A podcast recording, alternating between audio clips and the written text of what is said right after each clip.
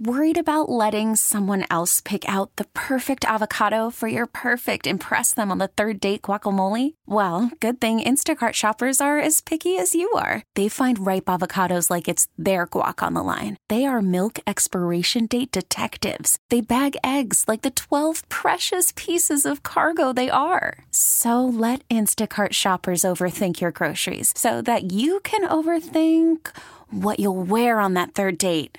Download the Instacart app to get free delivery on your first three orders while supplies last. Minimum $10 per order, additional term supply.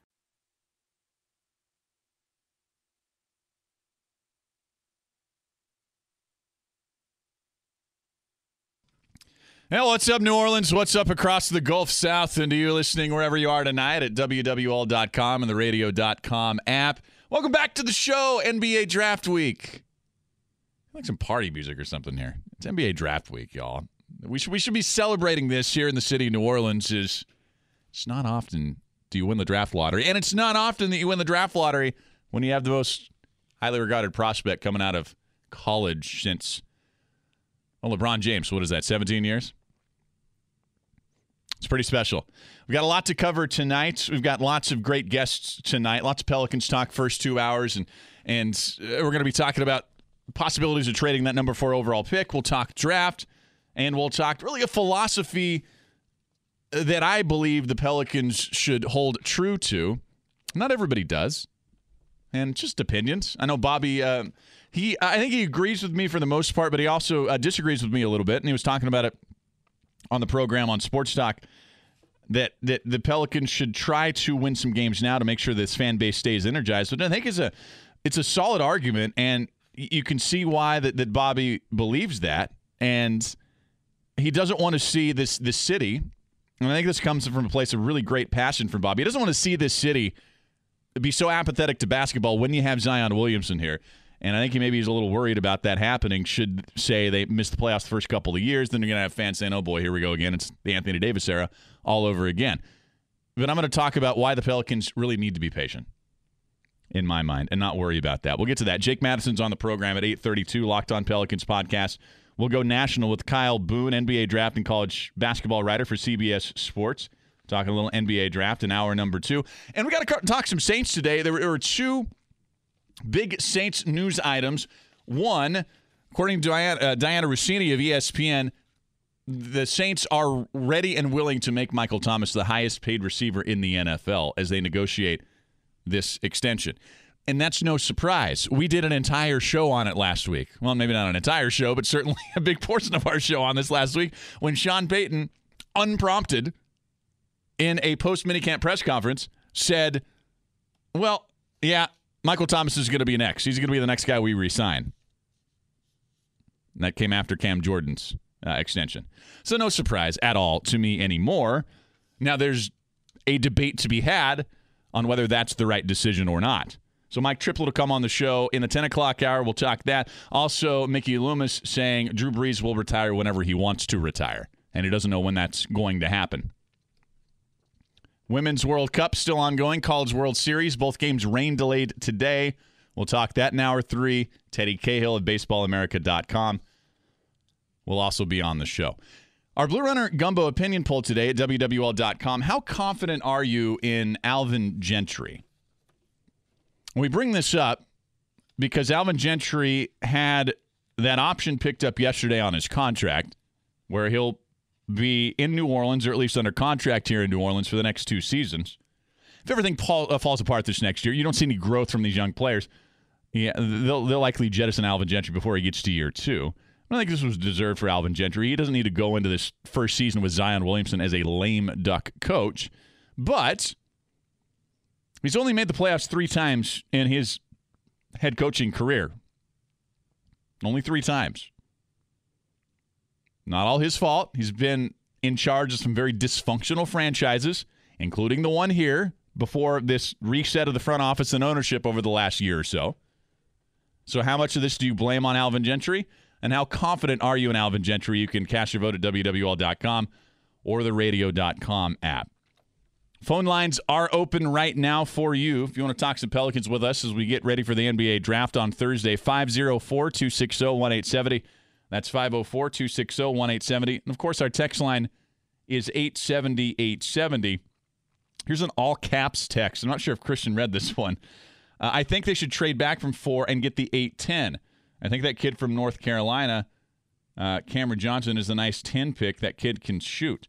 Now, that texter is referencing trading back with Atlanta, who holds the number 10 and number 8 picks in this draft. Atlanta has made it clear publicly that they are interested in trading up from those spots higher in the draft. But here's the problem with the Pelicans and why they've lost a little leverage with that number 4 pick because it seems like everybody is is at least open to trading back.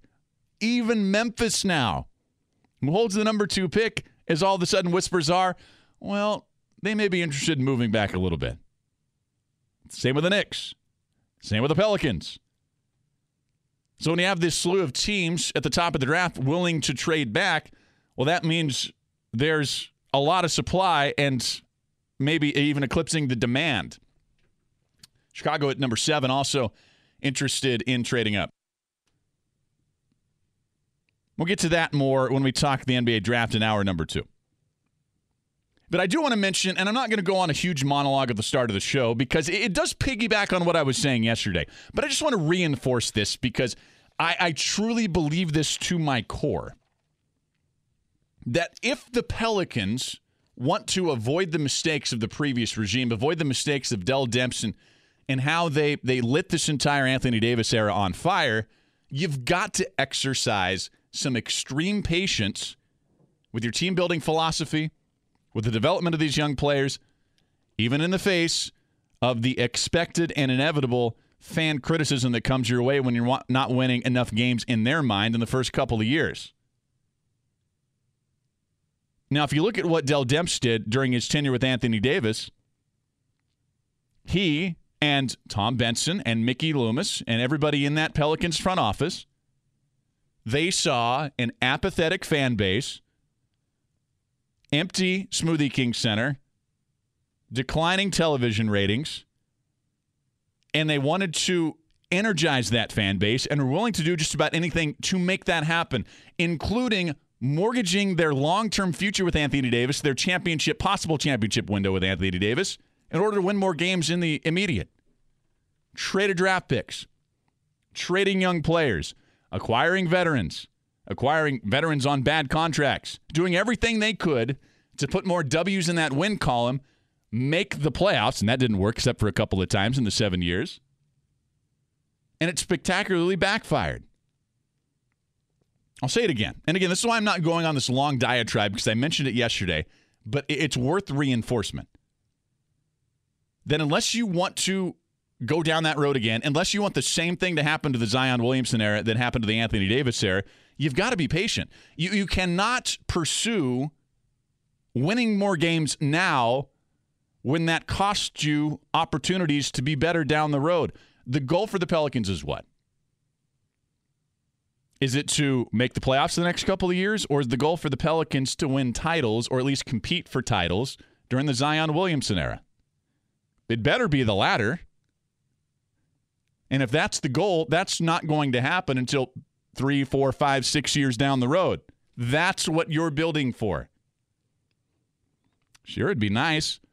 Make the playoffs, have some postseason basketball. We saw how that fun that was in the city. The experience of playing in the postseason is important, no doubt, for the young players who have never been there before.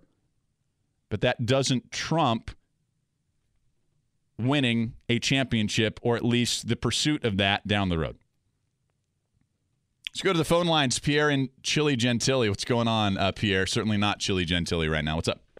No, not Chili Gentilly. Uh, rainy Gentilly. Sir. Yeah, it was it was nasty out there today, man. I was I, I live uh, kind of over in Broadmoor, and it was just it was gross today. It was it was bad yesterday also, but I wanted to ask you. Um, I heard him talking on Sports Talk about um, Zion being a better shooter, but with his size how good of a shooter do you think he needs to be? Well, well, in the NBA, I mean, uh, I, I, that's that seems like an easy answer. I don't know how you want me to answer that. He's he's got to be a good shooter at the NBA level, or he's not going to be the great player that everybody thinks he's going to be. I don't care how you know physically gifted you are, Pierre, if you can't shoot the basketball, you're going to be Ben Simmons, right? I mean, look at Ben Simmons and his struggles in, in Philadelphia. Everything he, can be a great player, but Pierre, what's the problem with Simmons and what's holding him back? His ability to shoot the basketball anywhere from about five feet uh, uh on out, right? And you're right, you're right. But what I was thinking is maybe we can get. I mean, he has to get better with his shooting. But what I was thinking is, at his size and how much he's going to penetrate, they're going to have to double him, which means somebody's going to be open and he can get a, get the ball out to the shooters. Yeah, well, here's the thing, and I think this is eh, you bring up a, a good point. Yes, he's got to develop his, his shooting. He's not an elite shooter. I don't think anybody's going to argue that. But here's the thing: this whole storyline that Zion Williamson is a poor shooter has been vastly overblown. He shot 68% from the field at Duke. It's not like Duke is playing Uh, the cupcakes all year long. They're in the ACC, the toughest basketball conference in America, with some of the elite defenses in America. He shot 68% from the field this last year. He also shot 34% from three point range. It's going to take him time to develop that at the NBA level, especially the outside game. It took LeBron James a few years to develop his three point shot, quite a few years actually, to really develop that three point shot where he was a legitimate threat every possession from the outside. Zion Williamson has to get there if he's going to become the generational talent that everybody thinks he can be. Got a little bit of a funky shot, he does, but it's not Lonzo Ball funky where he's shooting from his opposite shoulder something to watch. But I, I, do think, and I've heard this a lot over the last what three four days that well, Zion Williamson doesn't shoot very well. That could be an issue. Well, it's it's just been overblown. I mean, er, er, almost every player coming out of college has areas where they need to develop. Maybe it's just pointing out the obvious, but I, I don't. It's not something that I would consider like a critical red flag next to Zion Williamson. 504 260 1870. That's the phone number. Area code 504 260 1870. And our text line is 870 870. Uh, here's a text from the 985 Help! I'm overdosing on the NBA. Ah, there's. There's no such thing as an NBA OD on draft week. We'll be back with more. I'm Seth Dunlap. It's Ron and Logan behind the glass here on WWL.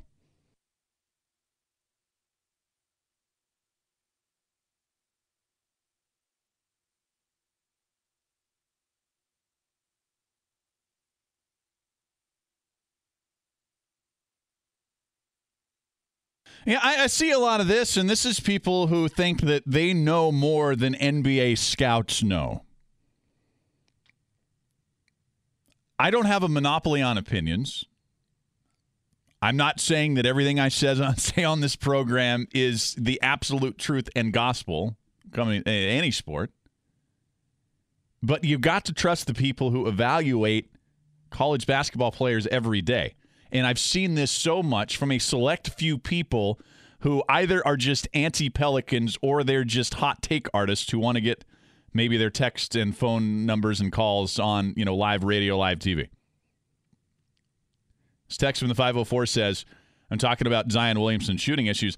It's not overblown, Seth. He needs a lot of work on his pull up skills. He will never, ever be able to do that in the NBA. It's too slow from hip to head.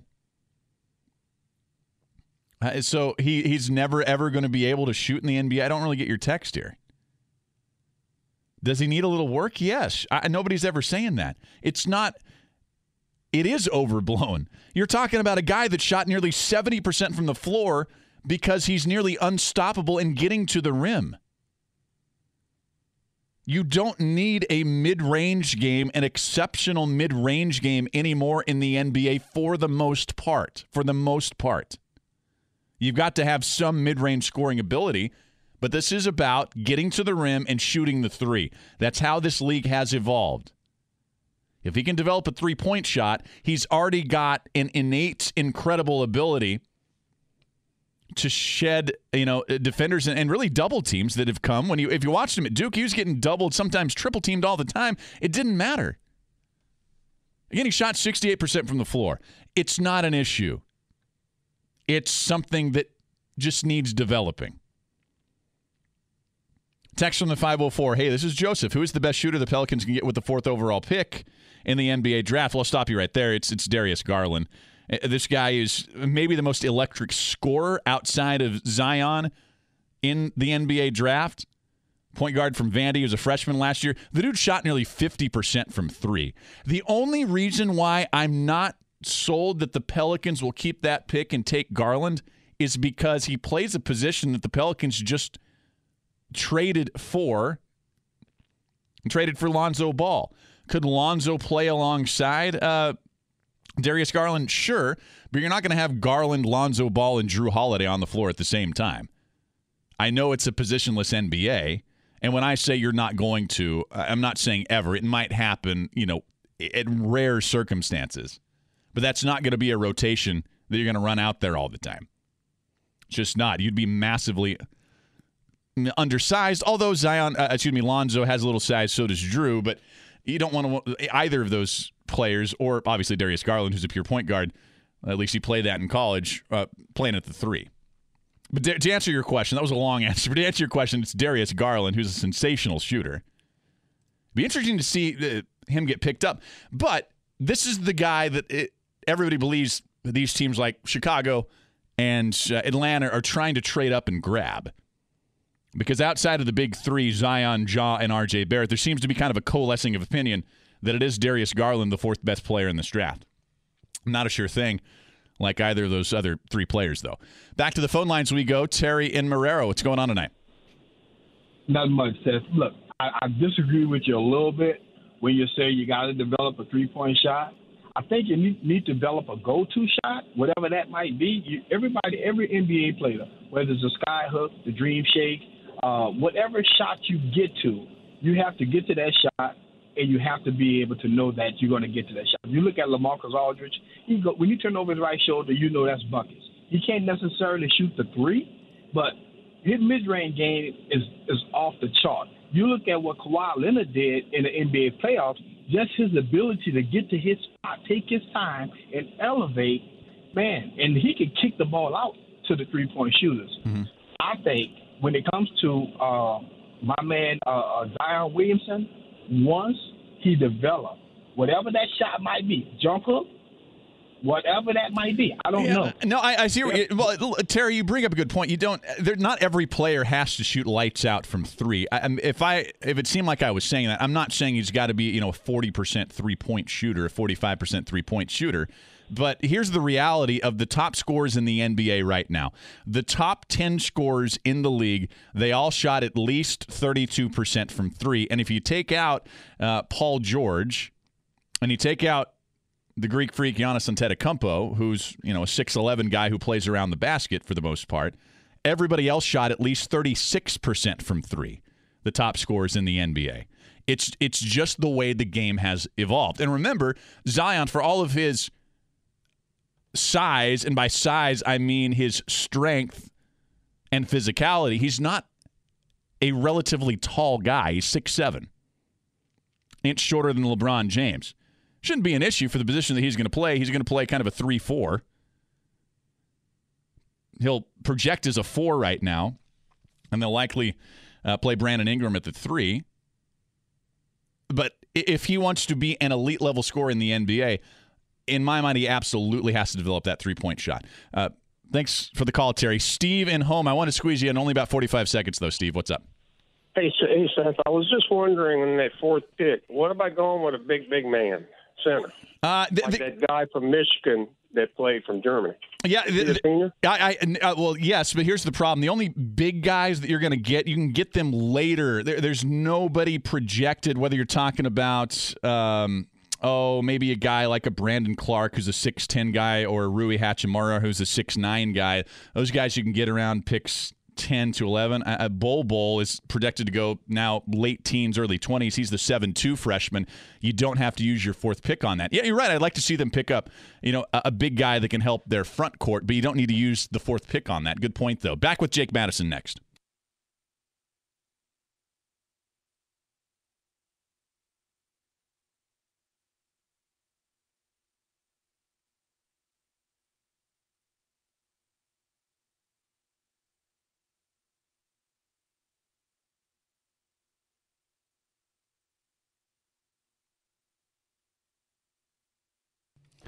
Here's a text from the 504. Lonzo Ball will never wear a Pelicans uniform. Where is this coming from? I'm not picking on anybody, and you know what? If if Lonzo Ball is traded, which is in the realm of possibilities, it certainly is. I will fall on every sword that there is on this program. I will. I'll be the first one to come here, and we'll do segments making fun of me and and, and you know my apparently immovable stance on this. But why would the Pelicans trade for a young point guard that was the number two overall pick two years ago? One of the centerpieces in this Anthony Davis trade, alongside Brandon Ingram and the fourth overall pick this season. And they have been searching for a young point guard that can stabilize this position for, for years to come since Chris Paul left they finally have found a guy that at least projects as that. And now we have people all across the, the city and the region. And it's not just this texture. That's why I say I'm not picking on you. I have heard it from a multitude of people. It, it, it, that would it boggles my mind to think that the Pelicans would do that. It doesn't make any sense in my mind. The only way this would make sense, and here's the exception that I'll give you, and it goes back to Darius Garland. We were talking about uh, somebody asked on the text line who's the best shooter in this draft. If if the Pelicans feel like they cannot swing that number four pick into valuable enough assets where it makes sense for them to trade back, then maybe you do have a situation where, well, do you want Darius Garland and Lonzo Ball on this team at the same time? Maybe they do long term. Having Lonzo and Darius, if Jrue, remember he's got three years left on his contract, you can develop those guys. One of them comes off the bench, probably Darius at first. But Uh, everybody's saying that, and everybody, I mean everybody, that's obviously hyperbole, but so many people saying that, that Lonzo Ball will never wear a Pelicans uniform boggles my mind. Let's bring Jake Madison in to talk about this, host of the Locked On Pelicans podcast, at Nola Jake on Twitter. He's ready for the NBA draft. What's going on tonight, buddy? Uh, not too much. Thanks for having me on, Seth. Yeah, okay. So I, I, said, and you probably heard a little bit of that there, and I will be the first to admit, I don't have any inside information on this, and everybody else could be right, and I could be completely wrong. But I just don't see any way that this team trades Lonzo Ball. And Jake, I don't know if you're seeing it as much as I, as I am, but I see this, you know, every couple of minutes, whether it's on Twitter or their social media or the radio shows. Is Lonzo Ball really a, a possibility that he's traded before he ever plays a game in New Orleans? Yeah, you know, I think anyone on this roster right now, other than Jrue Holiday and Zion Williamson and maybe Frank Jackson, is kind of eligible to be traded at this point. I think they're kind of going through the motions of just acquire assets. I know they're high on Lonzo Ball internally. Alvin Gentry certainly thinks he can fit the style of play that they want to do, that he can fit in the backcourt with Jrue Holiday. But if you do have the option to maybe package him, the number four overall pick, for a player you like better or an all star level player that's going to help you more next season, yeah, I think it's a possibility. I wouldn't say it's likely to happen, but I think right now anyone's potentially up for grabs for the right offer. Um, let's talk about the draft. Is the Pelicans still holding on to that number four pick? First, Jake, it seems the more we go along here that the Pelicans are losing a lot of leverage in regards to being able to trade back with that number four pick because it seems like everybody at the top of this draft wants to trade back. Yeah, it, it certainly seems like that, but it also seems like the number four overall pick's kind of gaining some value over the past couple of hours and maybe days. It sounds like Darius Garland, the point guard out of Vanderbilt's kind of been the high riser, the guy climbing up draft boards, and everyone seems to want to maybe trade up and get him too. The Atlanta Hawks like him a little bit. That's a guy who could be a very good shooter in the NBA, less of a pure point and more of maybe a court spacer at times. Um, has some shades of Damian Lillard to his game. So I think, you know, they're looking to make a move. Certainly going into next season, New Orleans doesn't want to carry three, four, five rookies on this team. So even if they do trade down, say with Atlanta for either 8, 10, or 17, they might then look to package those picks for something in the future. I think right now, like I said earlier, everything's kind of on the table. They kind of have a general idea of how they want to approach things next season. And that fourth overall pick doesn't really fit in, particularly because it is a three person draft. So if you can get added value from it, this is a good year to trade out of the top five, other than the Zion Williamson pick, because the value just isn't there, and you might be able to recoup that and take advantage of an offer later down the line. It does seem like there's like a coalescing of opinion that Darius Garland is that fourth pick. Garland, fantastic shooter, uh, like you mentioned. Um, would the Pelicans draft Garland when they have Lonzo? And I, I don't exactly know how that rotation would look when you have Lonzo, Jrue, and Darius Garland on this roster. No, it's it's a very valid question. You have a lot of ball handlers, and I throw Frank Jackson into the mix too because I believe they see him as part of the core in the future of this team going forward, and that's a lot of guards with overlapping skill sets. So maybe they draft Garland at four, say they don't move the pick just to take best player available, and then maybe see if you move him during the summer or during the season next year and just kind of figure it out. It's always better to have more talent than less talent, particularly for a rebuilding team. But they also could go for a guy like Jarrett Culver at four, who's going to fit a lot of what they're looking to do. That's a guy who's going to have a good shot in the NBA. I think it translates more than a guy like DeAndre Hunter. He's kind of a team first guy. He doesn't need the ball in his hands. He's a multi position defender. He rebounds well enough. He passes well enough. And that could be a guy that just kind of fits what you're looking to do. So the Pelicans at four right now have a number of options. You go best player available, get the talent in, or really start thinking about the long term with Zion Williamson and the guys that you're looking to put around him. It's Jake Madison of the Locked On Pelicans podcast hanging out with us here on the last lap. And you referenced this here a little bit ago that the Pelicans, you know, uh, they're going to be looking to put shooters around Zion Williamson outside of Darius Garland. Who are those guys? Maybe, you know, in the top 15 ish if they do trade back with Atlanta or Chicago or somebody else. You know, there's a couple of guys. Obviously, Jarrett Culver's one. You have a guy like DeAndre Hunter. Both of them are expected to go in the top 10 somewhere in the draft in, in various orders. I think it kind of gets a little bit muddled between, say, 4 and 15. And uh, the players are largely the same type of caliber. Um, so they could look to bring, you know, those guys in. You have uh, the guy out of Gonzaga, Rui Hachimura, who's a pretty good shooter and came on as a stretch big. I think he has potential to really maybe land in New Orleans, go somewhere in the top 15. But I think they might look to address shooting in free agency or on the trade market. I don't know if they're just looking to add a shooter through the draft. You want someone who has maybe a little bit more versatility, who does a couple of other things well in the NBA.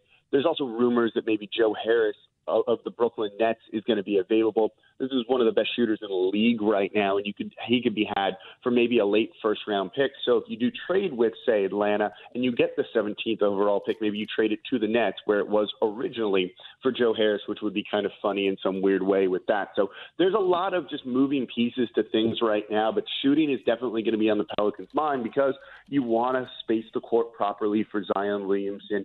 The NBA is going to be a little bit tougher for him. I expect him to struggle maybe for the first half of next season. But if you can put a lot of space around him, it's going to ease him into the NBA. That goes a long way towards helping his development. So shooters and adding them to the Pelicans is definitely an important thing. Oh, it seems like Brandon Ingram's development is is massive for this franchise because if he can play that three and be a six nine guy who can light it up from the outside, uh, remember everybody listening, he shot nearly forty percent during his rookie year. If he develops into that, isn't that going to help uh, this entire franchise and help Zion Williamson create that space that you're talking about? then you'd be looking at him to be a long term piece with New Orleans. This is probably the most talented player coming over from Los Angeles, Brandon Ingram, but he hasn't quite put it together as that court spacer that you need. And right now, when you look at his game, I have serious questions about his fit next to Zion Williamson. But if he develops that three point shot, he fits a whole lot better. He relies a little too much on his mid range game. He likes to take those long twos, which are really not the type of shot you want. Very inefficient basketball and it's going to create uh, spacing issues for Zion Williamson. I think Zion does well with very little space. He had no shooters around him at Duke really whatsoever. There were often four guys in the paint just trying to stop him. He still managed to score around all of that, but NBA players are better than what he was going up against on a nightly basis at Duke. So you've got to have Brandon Ingram develop that. He's a good free throw shooter, which makes you think he could develop into a good uh, perimeter shooter, but that's really the biggest hole in his game right now. But if if he figures that out, New Orleans is going to have a stud at the small forward position for a number of years, a guy who can get you buckets, who has multi positional versatility on the defensive side of the ball. And he could be really, really good, but it's really dependent on him developing that long stroke. I've seen this floating around the city today and I think into yesterday. And admittedly, I'm not sure if you've talked about this or not, but the Pelicans, you know, with, with the excess supply of teams uh, wanting to trade back, that maybe they're interested in actually trading up to the two or three pick and specifically drafting RJ Barrett. Uh, would he fit well alongside Zion, even though they are very similar in their game, similar size, similar position? You know, I go back and forth on this. I have R.J. Barrett and Ja Morant pretty close, you know, almost tied for the second best prospect in this draft. But you watch a lot of R.J. Barrett at Duke, where he was Zion Williamson's teammate, and it just leaves you wanting more. And particularly when Zion Williamson was out, he could just not carry the load for that Duke team. But with Zion, he still put up tremendous numbers, numbers that are making him a top three pick in the draft. He's got a ceiling maybe of James Harden, a guy who can really create his own shot, who could develop into a good three point shooter. I don't know if New Orleans trades up to get him. I think he'd be giving up too much for a guy who has a bit of a boom or bust feel for um, in him to me. But if he's there at four and the Knicks take – Darius Garland at three, I think New Orleans would snap him up in a second, or that trade talks for that fourth overall pick are going to get really hot at that point because there's a number of teams that are really high on him. But if you do end up with him on this roster along with Zion Williamson, you have the core of this team set for almost a decade. It seems like at least seven or eight years, and you've got to feel pretty good about that coming out of draft night. Uh, Jake Madison's hanging out with this. You know, positionless basketball, that's the new catchphrase in the NBA as you have undersized teams really becoming the norm uh, across the league. Are the Pelicans going to build it this way, or are they going to look to draft or bring in guys who have some size to play alongside Zion? And, and if they trade down, maybe that's a guy like uh, Bol Bol, or or maybe even a guy like uh, Rui Hachimura, who you mentioned. I think is a six ten or so and can play like a stretch four position. Or are they just going to go and build this around Zion and, and not really worry too much about the size around him?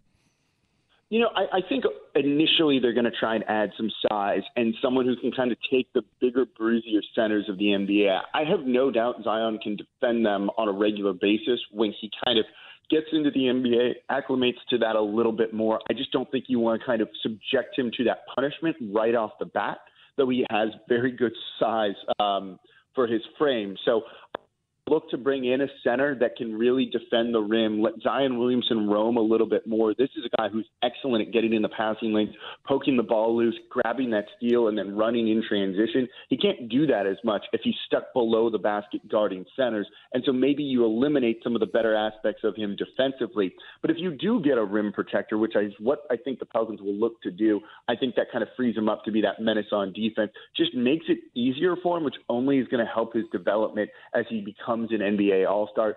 Got to keep in mind if they do end up trading down, would be Jaxson Hayes, the center out of Texas, who I think is just an excellent rim running big. This is a guy who can go up, get a lob, throw it down, is excellent in the pick and roll, and also defends the rim really well. I'm just kind of salivating at the idea of Zion Williamson as the ball handler and Jaxson Hayes rolling to the rim, and they can just throw lobs back and forth to each other. Would be a lot of fun. Rui um, Hachimura is definitely another one that I think can do as well. You need a big that can maybe shoot the three, just so the paint's not clogged for Zion Williamson. He's one of them. Look for them to maybe make a run at a guy like Brook Lopez in free agency too, who showed tremendous value to the Milwaukee Bucks. They're going to make a strong effort to re-sign him, or even a guy, you know, like Nikola Mirotic if he's open to coming back to New Orleans. The uh, kind of defender and big that can stretch the court, but still protect the rim is really what you're looking for. But eventually, I think you'll go with a much smaller lineup with Zion playing the five, two or three years down the line. Uh, don't tease me with Rui Hachimura, by the way, because he's a Gonzaga Bulldog. And... You're a Gonzaga guy, so there's, there's, a chance. Look, another guy I think uh, that the Pelicans are high on, that a lot of teams are high on. The other guy that's kind of flying up draft boards, other than Darius Garland, is Brandon Clarke, uh-huh. the other big from Gonzaga, who does a number of things really well, can defend out on the perimeter. So keep an eye on him as well. Yeah, he reminds me a lot of, and I know this is kind of blasphemous. You're talking about a Hall of Fame guy, but he does remind me a lot of Draymond Green. He has that size and athleticism and can defend. You know, one of the best defenders in uh, college basketball. One more for you, Jake. Uh, this is kind of floated around on Sports Talk, and we're keeping that uh, topic going here. Uh, when do you think the Pelicans are are building this to become a a championship contender? contender? How far down the road should fans have their expectations on this team turning into that championship contender around Zion? You know, that's a re- that's a really good question, and just trying to kind of project out, which is tough because there's so many things that are outside of their control. It depends on what the Warriors do, guys coming back healthy for other teams or not. I think you're still looking at two or three years down when all of a sudden this team's going to go from being a team that can get into the first round of the playoffs but get bounced out to being a team that goes, oh man, they might make a run here. I think it's two, or probably three or four years as Zion's getting closer to that second contract. Guys really start impacting a team's win total three years into the league if they're that good. It takes still another step up to kind of hit that next level. But by then, the Pelicans are going to have a lot of flexibility, hopefully. to have those bevy of assets from the Lakers that you can then make a move for a guy that is a difference maker. Look at what the Philadelphia 76ers did. They did their time for a number, a number of years, just accumulating assets, draft picks, young guys, different things like that. And then they struck when they thought the time was right, which was this past season, and they took the Toronto Raptors to game seven and were the team that came closest to beating them on their championship run. They did that because they had assets to trade for Tobias Harris and Jimmy Butler in a one month period. The Pelicans are positioned to do that. So when Zion's really starting to come into his own, maybe you see a superstar on another team that wants out, you can make a move for him then too, or another one as well if you have that many assets. It's going to take two or three years, four years for them to accumulate the assets and have the flexibility to do that and to find guys that maybe will complement Zion Williamson or for Zion Williamson to even grow in the player that you do want to complement. It's going to end up happening. I'm that high on Zion coming into this draft, but let's give it three years before we really start talking title contention. Hey, there you go. I'm with you. Jake Madison, host of the Locked On Pelicans podcast. Be sure you catch up with his daily podcast, lockedonpelicans.com, Apple Podcasts, however you get your podcasts as we head on into the NBA draft in just a couple of days. Uh, Jake, thanks so much, man. We'll probably talk to you on draft night. Yeah, sounds good. Thanks for having me on, Seth. All right. We'll open up the phone lines now for you 504 260 1870. That's 504 260 1870. We can talk Zion. We can talk NBA draft. Anything you want to talk around the Pelicans, give us a call. And you can text us at 870 870. The last lap continues next on WWL.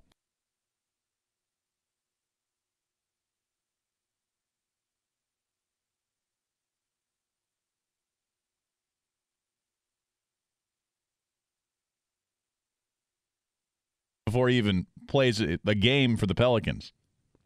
Bad shooting, not going to reach his potential, undersized. I, I don't. it's, it's, it's confusing, and it would be one thing if it was just like one or two people, but it's just a slew of texts, and we got some phone calls on this also. Our Blue Runner Gumbo opinion poll at WWL.com. How confident are you in Pelicans head coach Alvin Gentry? Split vote here. 33% saying kind of, 27% he's all right, 27% not at all, 13% saying I'm completely confident. We'll watch that one. Usually these polls and votes are very lopsided. Not so tonight. If you've been paying attention to the College World Series, everything rained out in Omaha today. So they're going to have a triple header tomorrow in Omaha. The only team right now that has advanced to the semifinals is the Michigan Wolverines, who become under the Cinderella or maybe Cinderella B next to the Florida State Seminoles. 504 260 1870. Our text line is 870 870. Back wrapping up this hour, hour one of the last lap on WWL.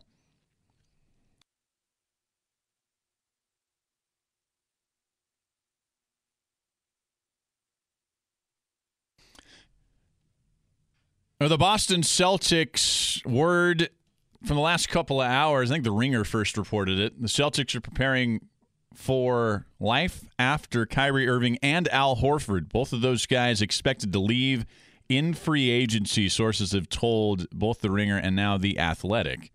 So it looks like some major problems in Boston right now, who have seen their offseason plans and their years long goal to get Anthony Davis now fall apart. Lakers, meanwhile, they are flailing. We'll get to that next hour, trying to figure out a way to put more talent around LeBron James and Anthony Davis with their salary cap restrictions. They have about $23.5 million in cap space currently. Not enough to sign a max guy, and well, heck, maybe not enough to really get them the depth that they would need to realistically compete for a title. We'll get to that next hour. We've got some people on the phone lines. Uh, hold on if you're on the phone lines. We'll get to your calls next hour. And we're going to talk NBA draft next hour. We'll, we'll, dive deep with Kyle Boone, who's a NBA draft expert for CBS Sports. I want to know who he thinks are the top prospects outside of the big three and who the Pelicans might target, whether that's with the four pick or if they move back a little bit to put talent around Zion Williamson. We're going to go live on Facebook right now. We do this at 9 o'clock every day. So, like the WWL Radio Facebook page, head on over there. And then we're going to talk about well, who the Pelicans could target with that four pick. And mainly, I want to. So, bookmark your calendar. This is where you need to be Thursday from 4 to 9 p.m. for the NBA draft. I the Pelicans have been linked to moving up possibly all the way to the number two overall pick today, which had me scratching my head a little bit because the number two pick, everybody has expected since the lottery, would be Memphis taking Ja Morant. And all the reports and sources have said that Memphis is extremely high on Ja. I don't really understand why now Ja is, I guess, just some dude to the Memphis Grizzlies because there's been multiple reports today that the Pelicans, ah, maybe they're working with Memphis to swap up for with Memphis, not to draft Ja Morant, but to draft RJ Barrett. I mean, you want to talk about a heel turn during the 11th hour? This is it. Now RJ Barrett is a, a better prospect than Ja Morant and markedly so, where you're going to trade up over the three pick to grab uh, grab RJ Barrett? I don't know. Had me scratching my head a little bit. Maybe this is just the old. Well, we got to write about something. The NBA draft's coming up, but it was more than just one person writing about this today. Now they have the number four overall pick. Talking about the Pelicans, we we don't know what they're going to do with that. We were certainly believe more than believe, I think we know that they want to trade out of that spot. We talked about in hour one. The reason they want to trade out of that spot is uh, the consensus is now the best player outside of the big three, Ja Morant, RJ Barrett, and Zion Williamson, is a guy named Darius Garland. He's a 6'2 freshman from Vanderbilt who can shoot the lights out from three point range. He shot just under 50%, shot about 48% from three during his rookie season at Vanderbilt, averaged over 16 points a game. He can be a guy who can stretch the floor and space the floor for Zion Williams, who, Williamson, who is just sensational in penetrating and getting to the bucket. Remember, Zion shot 68% from the floor. That's because with his physicality and strength inside, he's just unstoppable when he wants to get to the basket. And that's going to be a little different in the NBA when he's matched up against guys of similar, similar strength and stature. But once he develops a little bit, that's still going to be his game, much like it is LeBron. Uh, when LeBron wants to get to the bucket, he's unstoppable now with that size and strength. And, and Zion is much stronger at this point. Body's more filled out than LeBron James was early in his career. So Darius Garland would be intriguing, but here's the problem with, with Darius is that, well, he plays the point guard spot. You just traded for Lonzo Ball. And you also have Jrue Holiday at the two. You got Frank Jackson on this roster. Maybe Elfrid Payton will be here. You're just overloaded at that point guard position now that Lonzo Ball is here. Would they make a move with Lonzo and bring in Darius Garland? Maybe. I don't see that happening especially when you have multiple teams who are picking behind you very open that they want to trade up in the draft and they want to grab a guy like Darius Garland because they have the big need at the point guard spot. Teams like Chicago, who's got pick seven, teams like Atlanta, who have picks eight and 10. So if it's not Darius Garland, the, the guys that I would stay away from that are expected to go in the top 10 or so of this draft, close your ears, plug your ears, Andrew Doak uh, who's a Texas Tech grad. I'm I'm not a fan of Jarrett Culver on this roster with the Pelicans. Can't shoot the three. Got a mid range game. He is a, an elite defender, but he doesn't project to be a an elite scorer at this level. And because he plays that, he's either going to play the two, but if you got Jrue Holiday here, he's going to play the three. So he's going to play the, the small forward spot if, if Jarrett Culver came in play the two and the three. Well, that's a spot that you've gotten Brandon Ingram. So you're going to kind of overload at that spot too. Same to a lesser extent with Cam Reddish, the, the freshman from Duke. Much like Jarrett Culver, not the defender Culver was. You got Coby White, point guard from North Carolina. He's basically out. They're not going to trade back and grab Coby White. I saw that on the text line. You think they grab Coby White? No, I like Coby White, but not with the Pelicans. DeAndre Hunter's interesting. DeAndre Hunter's the one guy. He's a six-seven small forward from Virginia, just won the national title. And again, elite level defender. Got length. He's big at 225 and six seven. He can shoot the three, shot 44% from three, so he can stretch you at the three spot. He can also play the two in spell of Jrue Holiday if you need. He would be a little more intriguing to me, mainly because he's He's got a better mid range and outside game than guys like Culver, certainly RJ Barrett. Once you get into the teens, this is where it gets interesting. And this is where I'm starting to believe that the Pelicans are looking to move back to not to seven, not to eight, but get back into, you know, picks 10 uh, through 20 if possible. Don't know if it's exactly uh, possible. Maybe it is with Boston if they're going to try to move up with all the news coming out. Remember, they have pick 14. You've got Rui Hachimura, six nine power forward, stretch four, where you could go small ball with Zion and Rui, Brandon Ingram, Jrue, and Lonzo Ball. Rui can shoot the three. He can defend. He averaged 20 points a game. He's physically he's big. He can rebound. He checks all the boxes, and he's a high IQ basketball guy. You want to go back a little further, and you want more size. Bol Bol's an option, but Bol Bol isn't expected to be drafted until the late teens, early 20s. So you'd be reaching, even at pick 14 from the Celtics, certainly with pick 10 from Atlanta. Very interesting draft. For the Pelicans, you have needs at the center spot. In the center, I know technically the, the old school, you don't think of the center spot as the old, old school center, but you want a guy who can defend, rebound, and be a shot blocker on the interior who plays that five position. Doesn't have to be a seven foot guy anymore, but it's got to be a guy. Again, you could throw Zion and Rui Hachimura out there at, your four and five, and it'd be a pretty formidable duo. Brandon Clarke's another guy. He was the best shot blocker in college basketball. He's a little undersized, but again, undersized isn't that big of a red flag anymore at the NBA.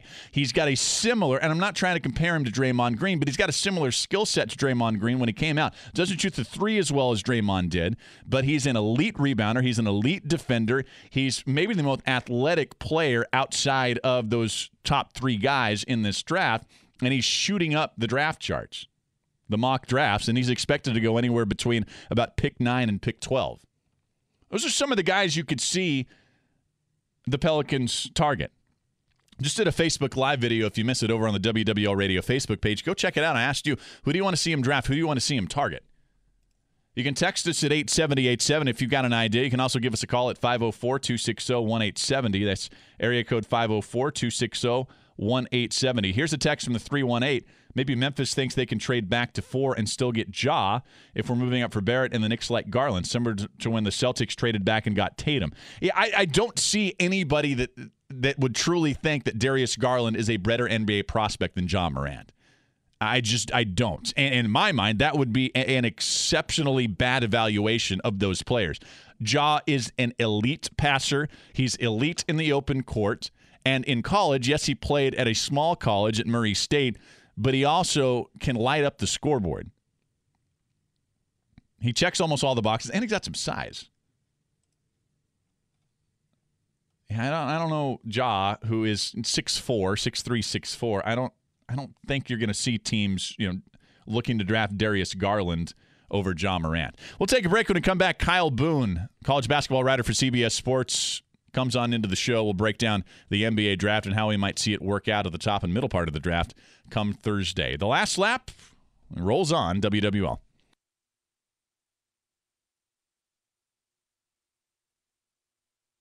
Trying to move up the draft, and uh, I think they have the assets to eventually do that. Uh, they had they had the eighth pick, the tenth pick, the seventeenth pick, and uh, the Pelicans seem like a potential trade partner there because they have the fourth pick, and I think the, the Hawks are trying to move up. So Uh, I think that is one interesting potential scenario that could unfold uh, either today or tomorrow or Thursday um, where a team tries to move up to that fourth pick because I think there's a lot of value there. Yeah, and the fourth pick, it seems like the consensus is now that Darius Garland, maybe the fourth best player in this draft. I don't know how well he'd fit for the Pelicans, right, Kyle? Because they just have an, now a wealth of guys at that point guard spot and even at the two spot. Um, if if the Pelicans stay at the the four, would they draft Darius Garland? Is there somebody else that would be a good fit and good value there? Yeah, I, th- I think a lot of people probably eventually landed on the fact that Darius Garland was the fourth guy in this draft, um, in part because the Lakers had held that number four pick for so long. But you know, if if I'm the Pelicans and I'm keeping this pick at number four, I'm taking Jarrett Culver, the the, the shooting guard out of Texas Tech. Um, he's a multifaceted shooting guard. He can score off the dribble. Um, he can score in spot up situations, and he's a guy who's a really versatile defender. So I think it make a lot of sense for the Pelicans. Obviously, they have Lonzo Ball, they have Jrue Holiday. They're set at point guard. They don't need another point guard. Uh, so drafting Darius Garland, I think, would would kind of be a fool's gold. So I would go ahead and take Culver. Uh, at number four, if they stay at this spot. So Culver was somebody I just mentioned, and I said it concerns me his lack uh, of the ability to stretch the floor because he doesn't shoot the three very well. That's not a concern to you, uh, Kyle. No, I'm I'm still buying into his shot. I think the, the story is uh, somewhat untold with Culver, but the short story is that Culver was a small role player as a freshman, but his small role, he was really good as a three point shooter and basically a floor spacer for Texas Tech.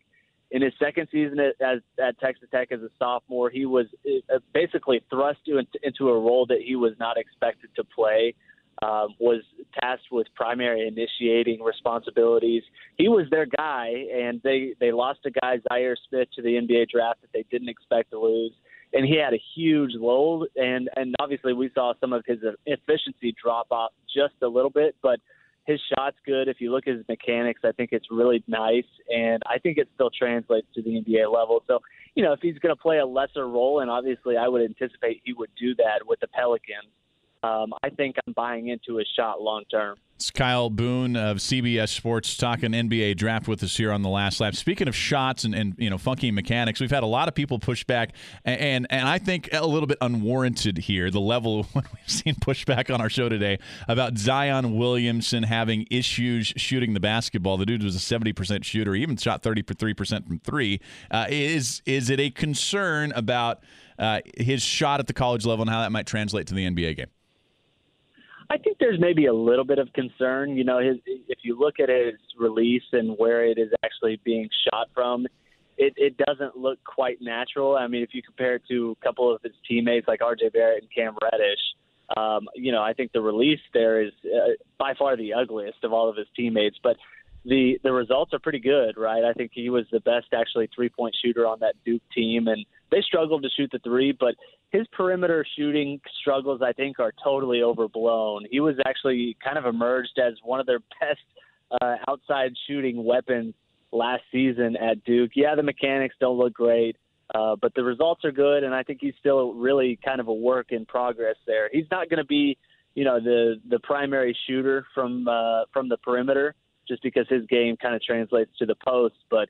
Know, when, he, when he's out there, he can stretch the floor. I think that is uh, a little bit of a misconception there about Zion and his his game on the perimeter. There's a lot of guys that play the uh, the one, two, and three at the top of this draft. Uh, uh, the Pelicans are likely looking to add some size and beef around Zion Williamson. Some of those guys, Kyle, looks like they're going to be drafted anywhere from you know 10 to 15. Jaxson Hayes, maybe Brandon Clarke, Rui Hachimura. Any of those guys you think would fit well alongside Zion?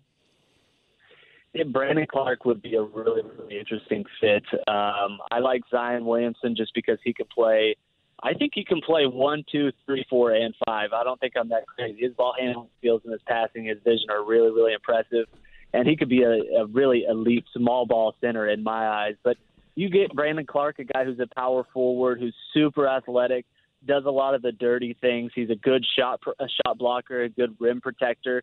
I think that'd be a really, really nice fit. And, you know, I think Clarke will be available somewhere around that 10, 11, 12 range. We've had a lot of people ask about Bol Bol. Seems like his stock's dropping. I think the, the couple of the mock drafts I saw today had him in the 20s. Yeah, Bol Bol's an interesting one because his his talent is so obvious. I think most people think that he's probably one of the most talented prospects in this class, but you know, there's a number of factors that have kind of shot down his draft stock overall. Um, he's only 208 pounds, and for you know a guy who's seven foot two, that's not great. My center of gravity is a little bit concerning. He runs uh, pretty well for the most part, but he only played nine games at Oregon. And I think that's the huge factor. He had a foot injury that cut short his season. Um, I think there's some durability concerns. There's some concerns about his motor that have tanked his stock a little bit. But uh, if you watch this guy play, he's got he's a seven foot two guard who can shoot the ball well and protect the rim. And I think that's kind of a, a unicorn mix of talent and skills. Uh, I don't know if it's going to translate to the NBA level. He doesn't defend well in space. He's not the most mobile of big men in this draft class, but he is certainly an interesting guy who, I you know, I think he's probably going to go somewhere in the 20s. Uh, it'll it'll be interesting to kind of see how his NBA career unfolds. Uh, where do you think the LSU guys go? Uh, it looks like Naz Reid has completely fallen off the first round uh, draft boards and mock drafts from what I've seen. Yeah, I think I think Naz Reid is is probably somewhere in that early second round range. Um, I think it's just going to depend on you know who wants to take a chance on him. I, I really like Naz Reid as a prospect, and I, I think I'm a little bit probably higher on him than some others. Um, Tremont Waters, I think, is is uh, actually kind of been a, a late riser at the draft process in my eyes. I thought he did really well at the combine, uh, ran the floor well. You know, did, did the things that he did at LSU um, did them all well at the combine. And if someone's looking for kind of an experienced veteran point guard who makes good decisions, he can shoot the ball, he can run your offense, potentially second unit. Um, I think he adds a lot of value. He's a guy who I think is probably going to be a steal in that mid 40s range. Kyle Boone, NBA draft and college basketball writer for CBS Sports. He's on Twitter at Kyle double underscore Boone. Kyle, appreciate the time and enjoy the draft on Thursday. There you yep, go. You got it. All right. Thanks, Kyle. And so we're going to take a break. Coming back with your calls after the 60 second break. Line them up 504 260 1870. What do you think the Pels do in this draft? Who do you like in this draft? 504 260 1870. Text line.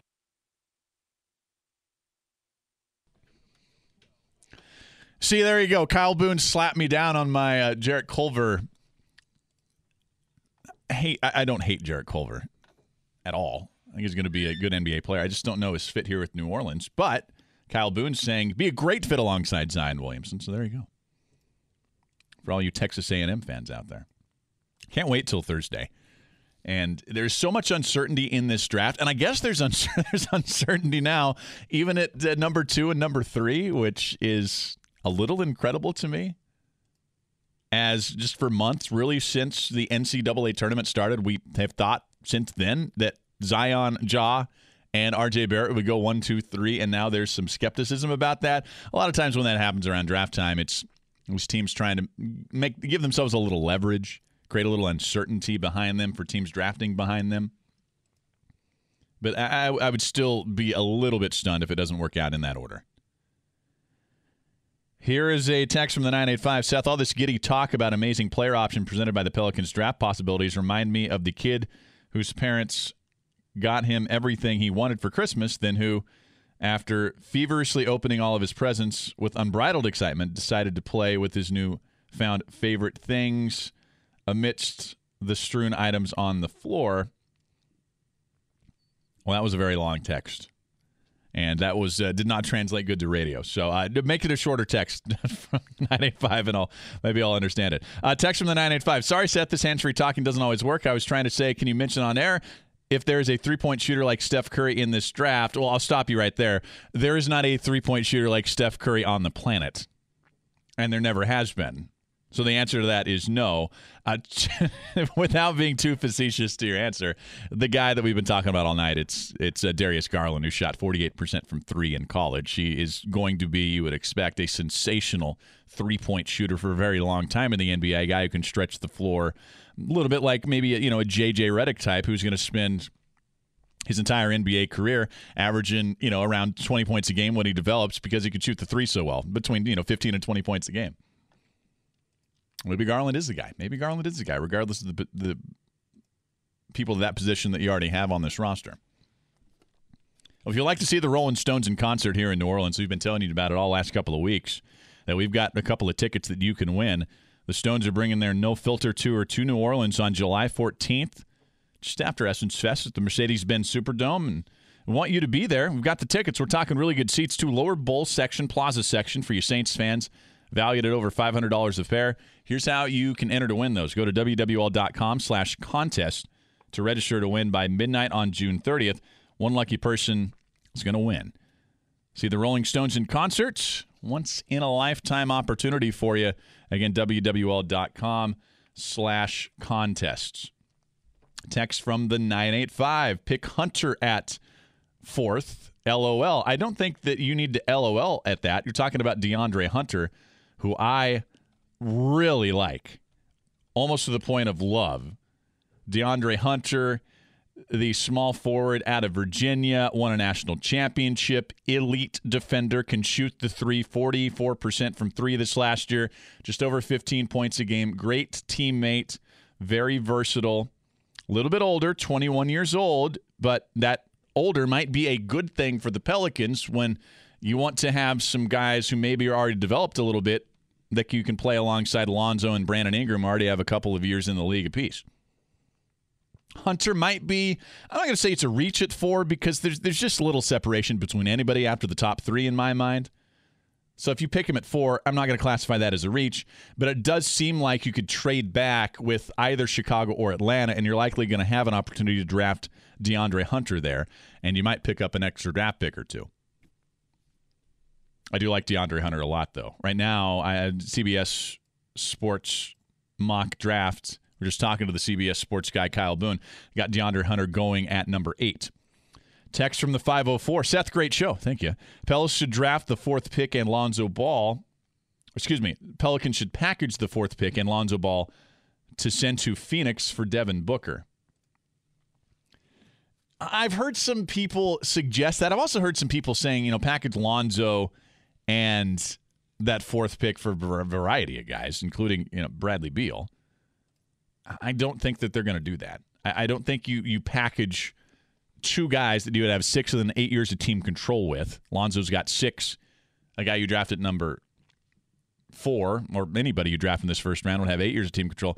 I don't think you're gonna you're gonna flip that for somebody who has, you know, might be out of here by the time that the Pelicans are ready to compete for a championship. That's what this all goes to. And you're probably going to get tired of me saying it, but I'm just so passionate about it. And I believe this so firmly that you cannot trade for players, bring players in when you're sending players or draft picks away, young players and draft picks away, to bring in guys who only have two, three, four years of team control left before they hit unrestricted free agency because we just got to be honest about the situation here in New Orleans. Mean, we do. Unrestricted free agents just have not wanted to re sign here. Almost a blanket statement. Now, when you talk about max level type free agents, they've never wanted to stay here. Bradley Beal is going to be a max level free agent. That's why I wouldn't want to see him here. Now, Jrue, he re signed, wasn't a max level guy, loved New Orleans. If you build it, if, if you see players who believe that the Pelicans have a championship foundation in place where if they re sign, they could compete for titles, sure, that might happen.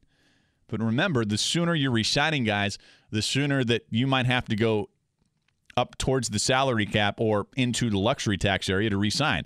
And yes, Gayle Benson has indicated, and David Griffin has, that if they are close to championship contention, they'd be willing to go into luxury tax and pay luxury tax. But that doesn't mean they're going to go Golden State levels into luxury tax or Boston Celtics level when they had um, the big three up there with uh, Ray Allen and and Kevin Garnett and Paul Pierce doesn't mean that the Pelicans don't have those kind of financial resources.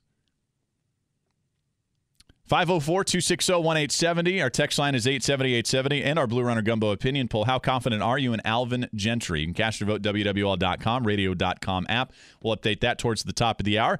We'll take a break when we come back. More of a national perspective on the AD trade and the draft as We'll talk to Keith Smith of Yahoo Sports when we come back on W. Our Blue Runner Gumbo opinion poll at WWL.com. How confident are you in Alvin Gentry, who just had his contract extended yesterday? Only 11% are saying they're completely confident. 32% not at all. 29% kind of. 29% mm, he's all right. I, I would probably fall in the kind of category. I am kind of confident in Alvin Gentry. I think his system projects to fit well, really well, with Lonzo Ball and Zion Williamson, but we've got to actually see it happen. So that's why I would say kind of. I don't know how you'd be completely confident in Alvin Gentry, considering he's only made the playoffs in his, what, 14 seasons as head coach in the NBA?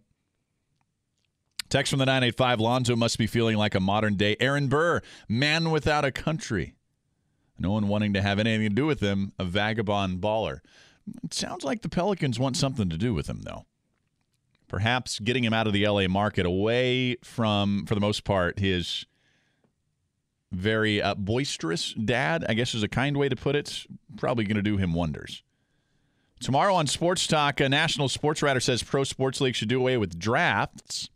Was the idea of the draft obsolete, or is it essential to keeping parity in the pros? That's what Bobby and Kristian will be talking about tomorrow, 4 to 8 on WWL. Two hours down, one to go here on the last lap. We got Mike Triplets, ESPN NFL Nation reporter. We're going to talk some Saints.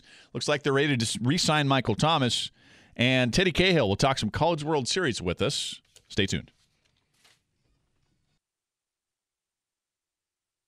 And we'll talk College World Series with Teddy, uh, Teddy Cahill second half of the hour. Little Women's World Cup, too. We're going to transition away from Pelicans talk this hour. Haven't talked Saints at all this week yet, but back in focus today because Mickey Loomis was on Sirius XM Radio, the Adam Schein Show on Mad Dog Sports Radio, echoing what Sean Payton said last week.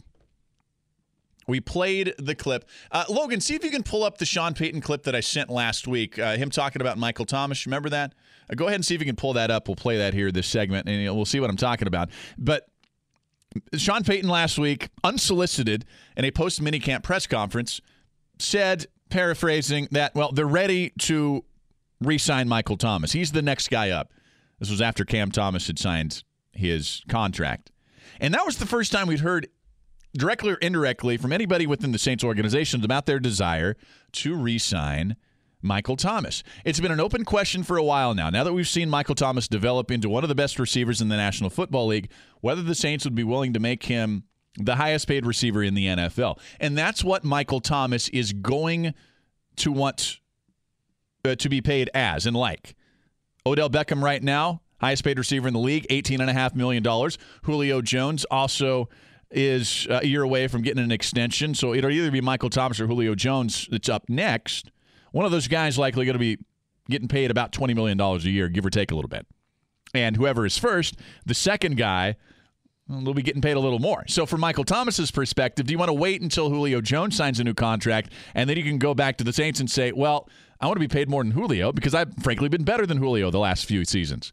Here's what Mickey Loomis said on uh, Sirius XM today. Quote, we've had some conversations, and I like keeping that close to the vest until there's something to report. But look, we love what Mike's done for us. He's a fantastic player, one of the best at his position in the league, and hopefully we can keep him a Saint for a long time as well.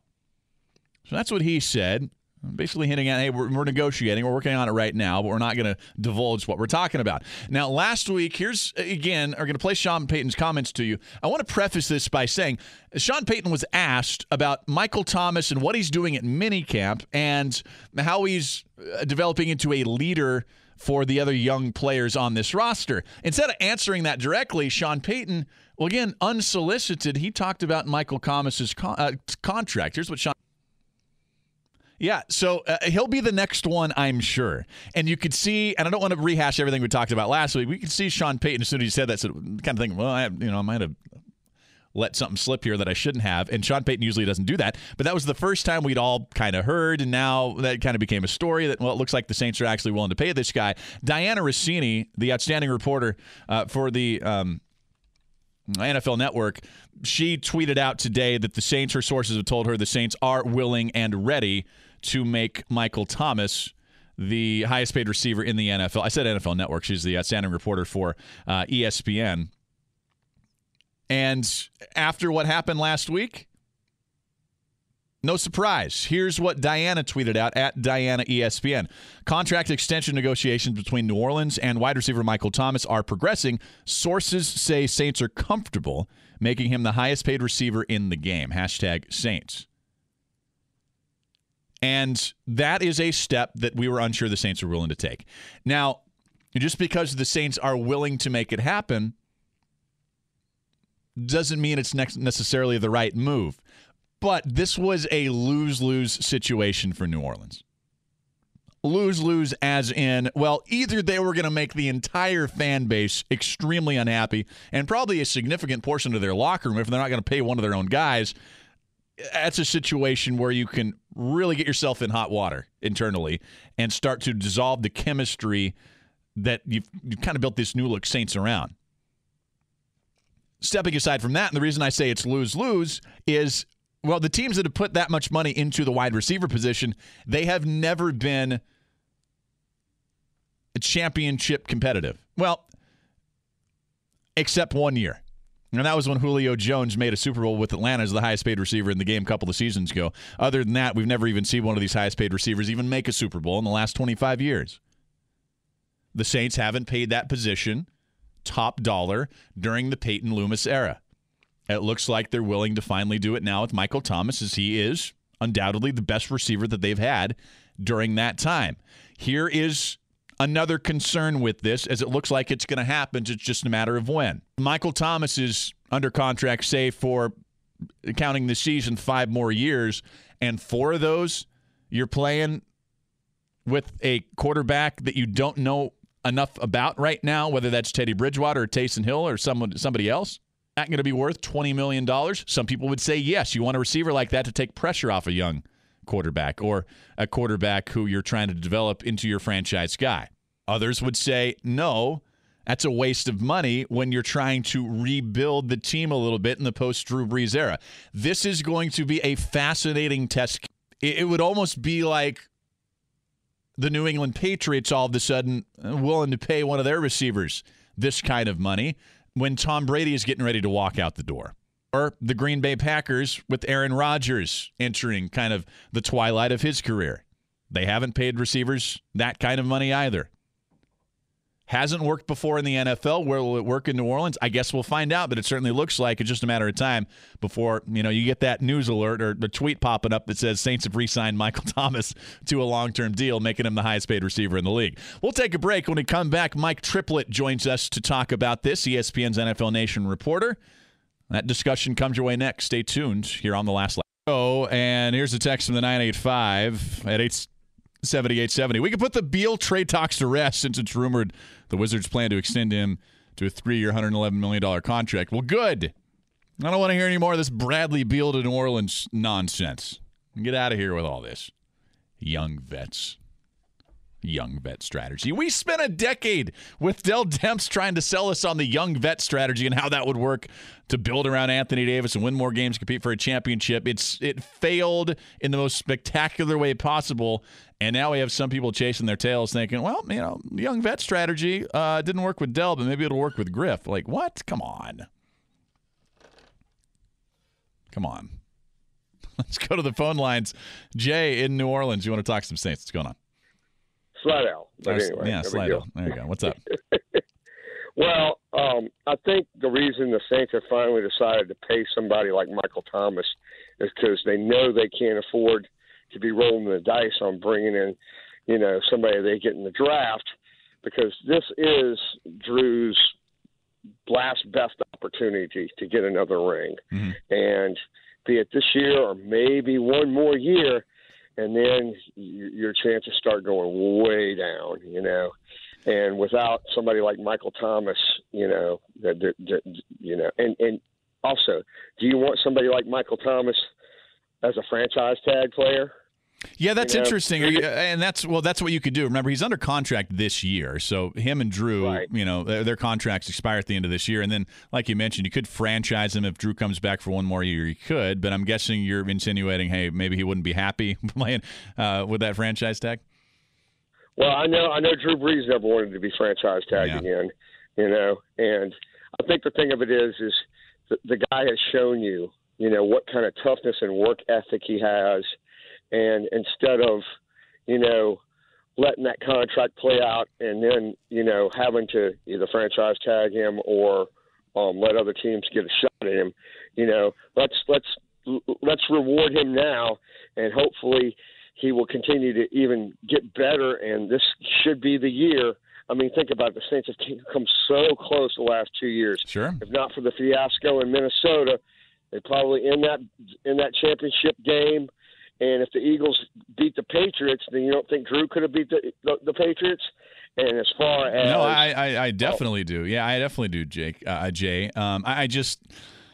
Uh, it's a, I guess it's a lose lose, right? Or may, I, I, a lose lose as far as I'm not saying you know Michael Thomas isn't worth being here, but either you're going to have the fan base revolt and or the locker room revolt, or you're going to have right. this albatross of a contract. The, the the psychology of sports is is crucial here, and I think that um, I think that they get it now because you know for a long time they've let people like that go.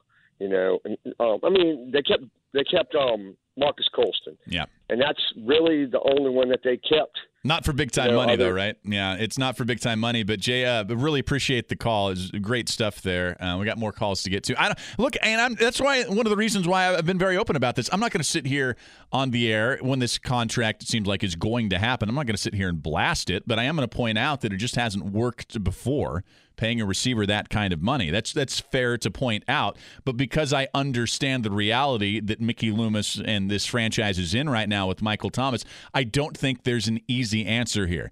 Either it would have just gotten, you know, insanely ugly like the Antonio Brown situation or Le'Veon Bell situation in Pittsburgh, or you just pay the guy and bite the bullet and hope that hey, maybe you're the first team to actually make a, a you know ten percent of the salary cap to a wide receiver work in a, in a championship sense.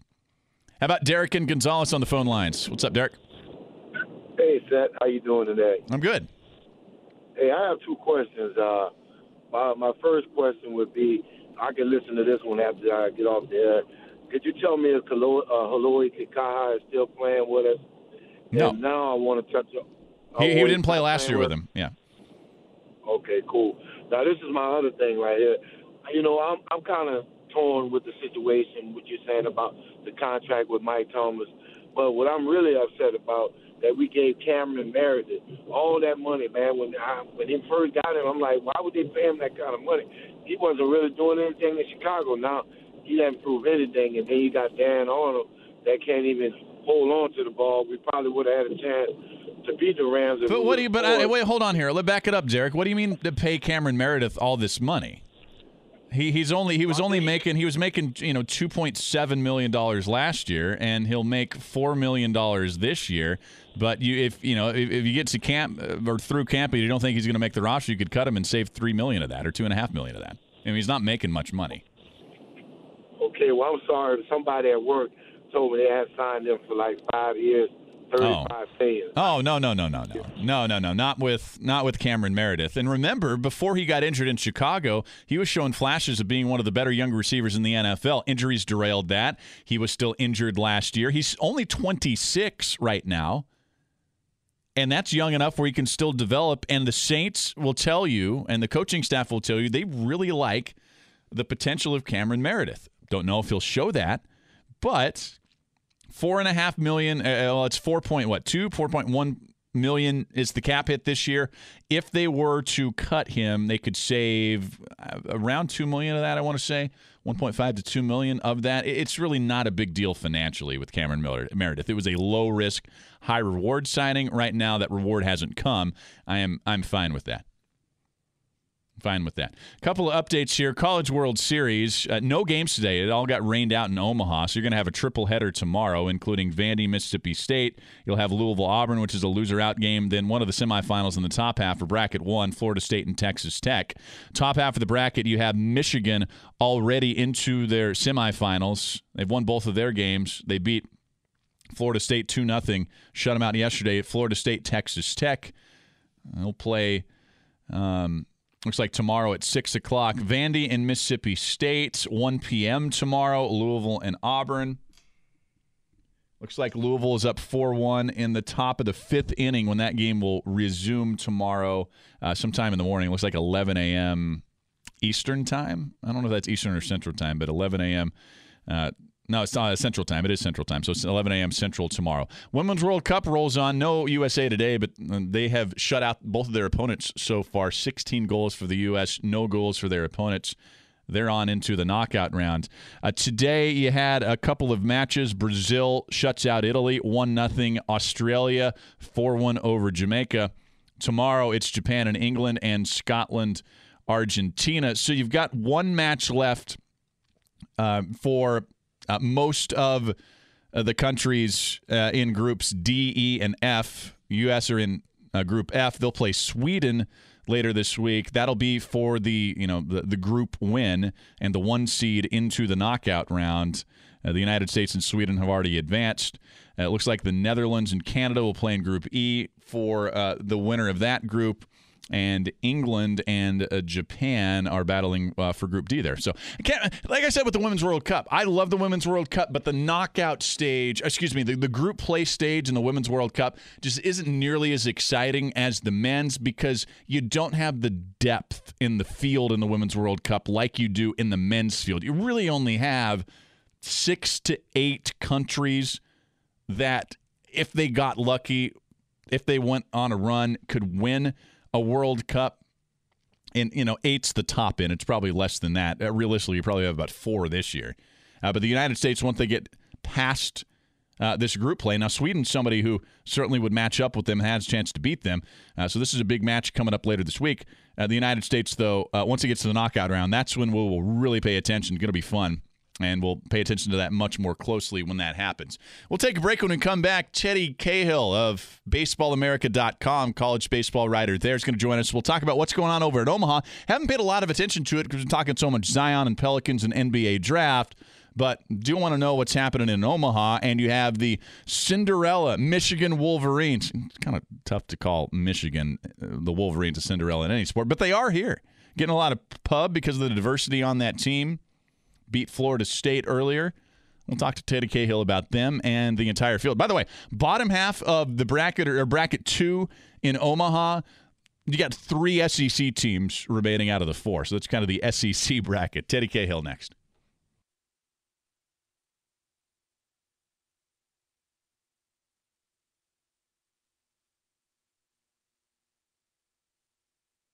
One final text from the 504. We are talking Michael Thomas earlier. No receiver has been as dominant as Michael Thomas without a complementary receiver next to him. I don't necessarily disagree with that. And that's why I think it is a kind of a catch 22 for the Saints. Kind of got to pay the guy, but if you do pay the guy, you might be in trouble from a salary cap perspective for the next handful of years. Well, second day in a row, we didn't get to sports libs because uh, you know I've done a terrible job of managing the clocks. Uh, we like to get to it. We're going to save them for tomorrow. I want to thank everybody who was part of the show today. Uh, Mike Triplett, Teddy Cahill, Jake Madison, and Kyle Boone, our guests. Also, uh, Keith Smith of Yahoo Sports on the program. Final look at our Blue Runner Gumbo opinion poll. How confident are you in Alvin Gentry? 32% of our audience saying not at all, 11% saying completely, and the rest of the vote was split between likely and kind of. And I kind of fall where the rest of the split fell there.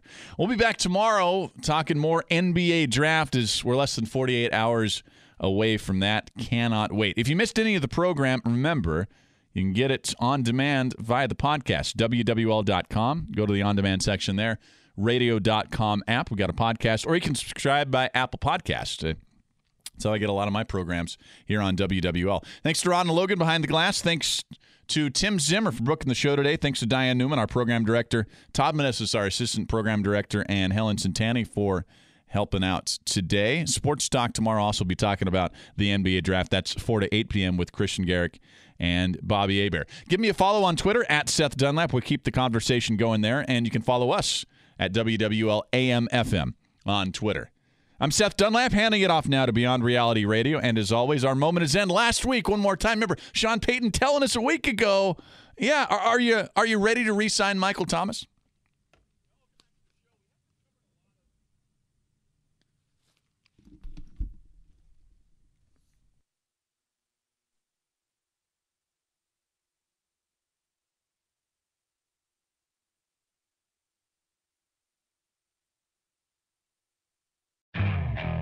Okay, picture this. It's Friday afternoon when a thought hits you. I can spend another weekend doing the same old whatever, or I can hop into my all-new Hyundai Santa Fe and hit the road.